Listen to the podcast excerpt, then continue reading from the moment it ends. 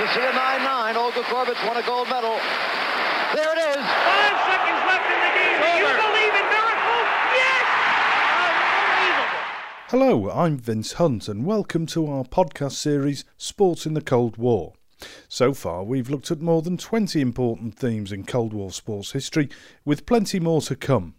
Why not follow the series on Twitter with the hashtag Cold War Sports, or rate and review the shows on iTunes, or drop Laura Deal an email at the Wilson Center with your thoughts. Let's talk now about African sport and the opening of the Friendship Games held in Senegal in April nineteen sixty-three.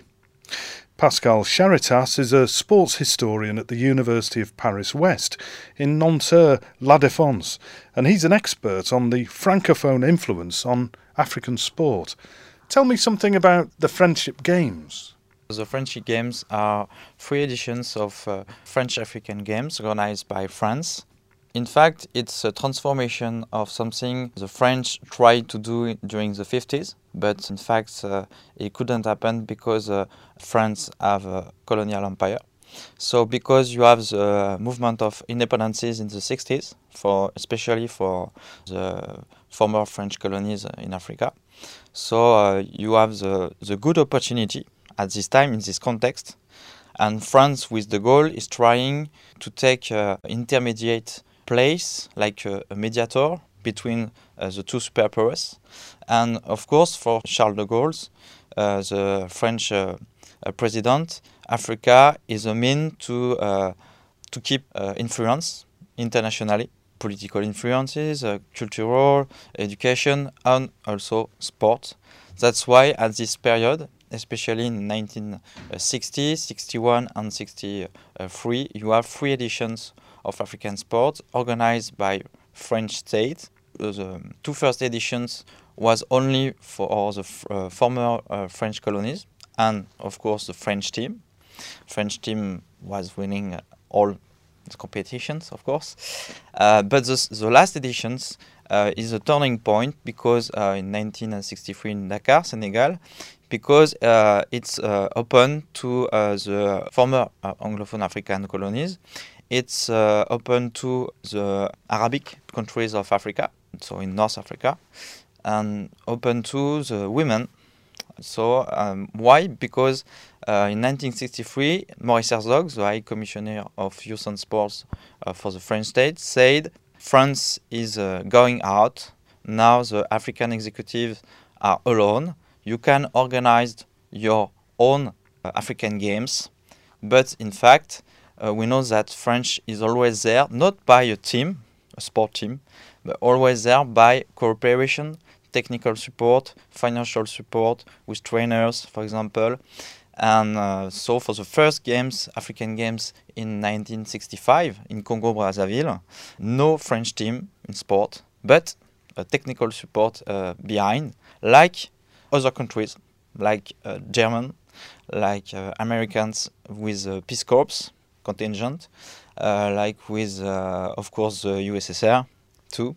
So we can see Africa is becoming, during the, the beginning of the sixties, a new world. Uh, we called, of course, uh, this world the third world, but it's a new world for many influences with uh, before bilateral uh, relations and after multilateral relations. And uh, of course, France, it's uh, in this unstable world, is trying to keep is influenced by many waves, like sport, of course. Looking at the turbulent political background mm-hmm. to all this, particularly in Africa and Francophone Africa, it must have been a very difficult situation to suddenly say to the African nations, well, we'll give you a hand if, if you like arranging a sporting tournament.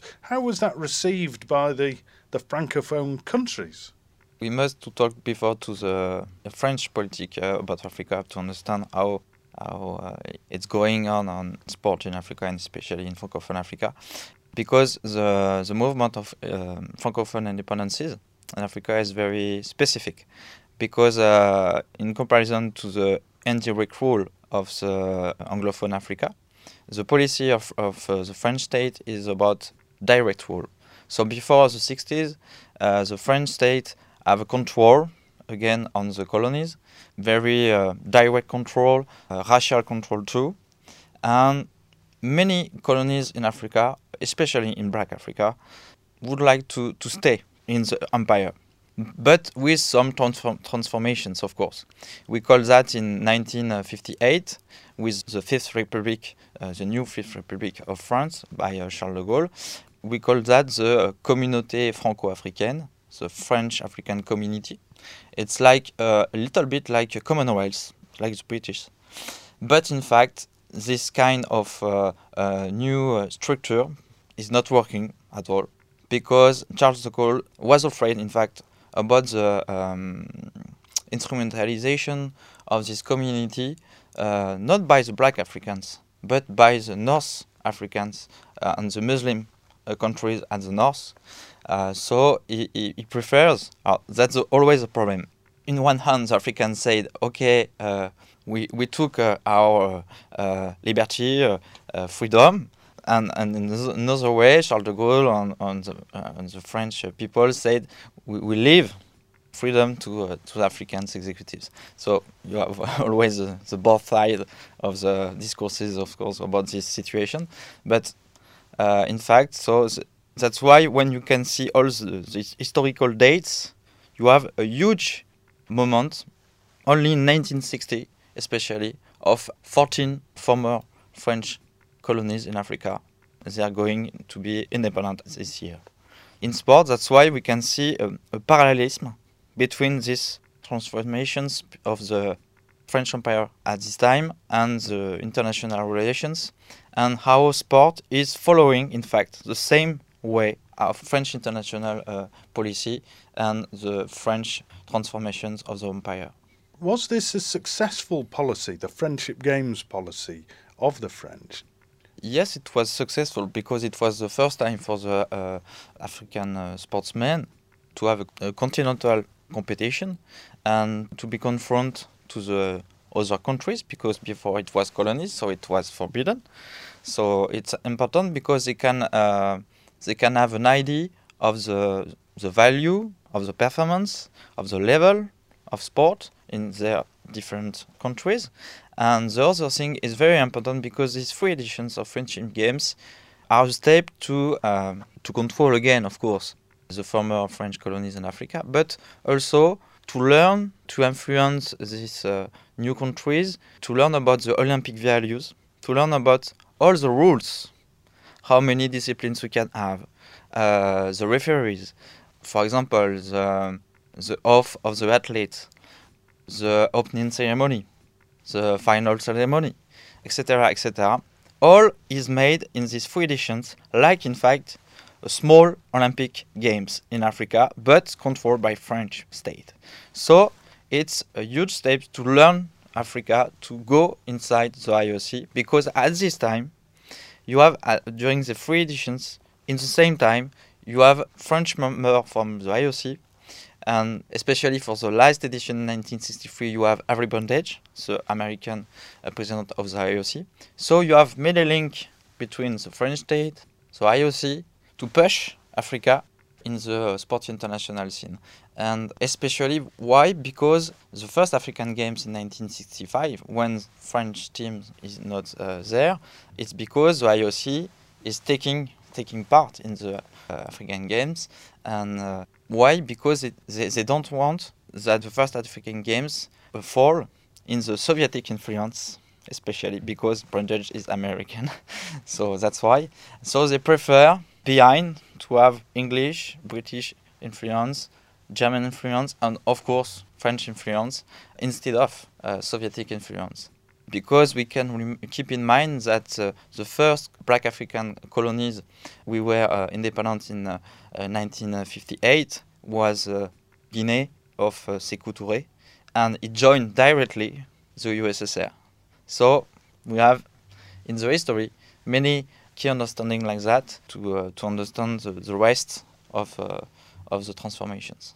So this was a careful policy by the French of of withdrawal from uh, a kind of empire position to one of friendship and assistance, mm-hmm. so that they didn't inadvertently drive uh, the former colonial uh, administrations into the hands of the Soviets. Not only uh, uh, from the hands of the Soviet, but uh, also from the hands of the American, with the Peace Corps too, because the France of de Gaulle is not very f friendly with American and U S A, so we know that. And the other thing is, uh, during these three editions of the uh, Friendship Games, a French membership uh, member of the I O C, uh, Le Comte Jean de Beaumont, he was uh, discussing with uh, many uh, African uh, president uh, sp sport federations, and uh, he was trying to uh, to learn uh, uh, these African sports African executives to uh, about the uh, Olympic Charter and to create uh, N O C. Again, because the French, they didn't want that uh, we can say after, later, that France didn't help their former colonies to integrate the I O C. But it could be American, it could be Soviet. So it's not possible, because, in fact, this polity is building the Franco-African history again, but in a post-colonial transformations world, but not in a real colonial world, because, like you said, it's a careful policy, so I'm using the concept of uh, soft power uh, in comparison to uh, hard power. Hard power is more for the colonial period, and post-colonial period is more soft power because it's more influenced by cooperation, of course, because you, in the uh, sixties, when the former colonies uh, from Francophone Africa became uh, independent, you have automatically agreements of cooperation in many fields. Uh, nuclear, for the army, education, of course, sport too. So it was a way, again, to keep control, to have link. And of course, the African executive are taking a part too inside this relation. They are not uh, naive or uh, they are not sleeping.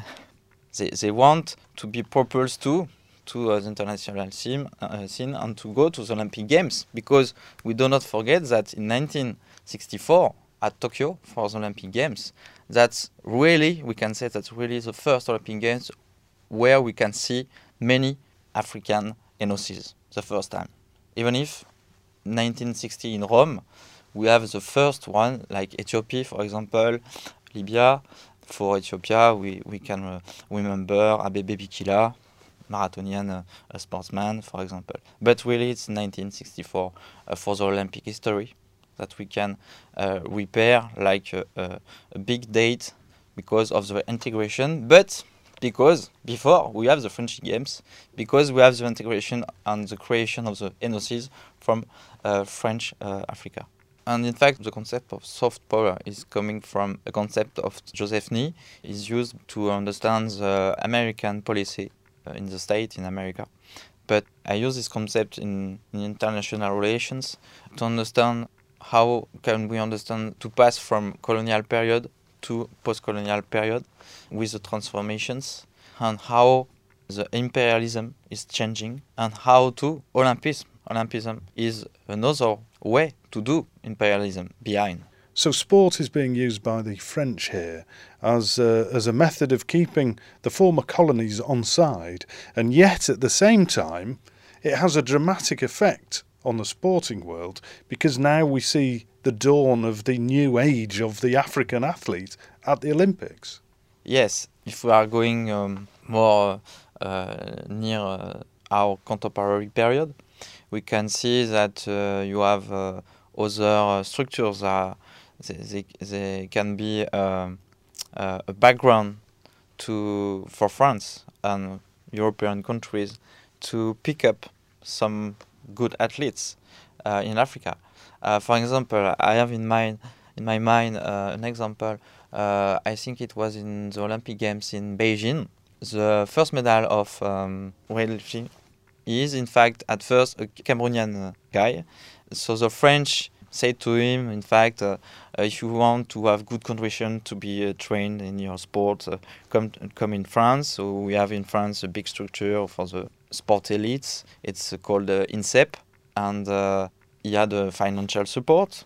First, it, he was uh, first medal of the African Games in uh, his sport, and after, because he he entered in a process of naturalization to become a French French sportsman, and uh, so uh, he became two af after I think he, he won the two or second place in the European uh, uh, championship in his sport, and after he, he for for France, of course, and after he, he went to the uh, World Championships, he did a medal too, and after uh, he was competing for for France to represent France in the Olympic Games in Beijing, and he uh, he did a medal for France. So, uh, like you have um, Francophonie Games, it was creating in the eighties. It's uh, with the African Games, the Francophonie Games are, um, can I say, uh, a playground, uh, uh, uh, behind structures of uh, European and, and uh, French uh, in different sports, and they can sometimes trying to see, in particular, if in very uh, weak disciplines, sport disciplines in France, we can find good athletes for the future in in, in those disciplines in, in Africa. You've been listening to a podcast from the series Key Moments in Cold War Sports History, a project bringing together experts from around the world and hosted here on the Wilson Centre's online digital archive at digital archive dot org.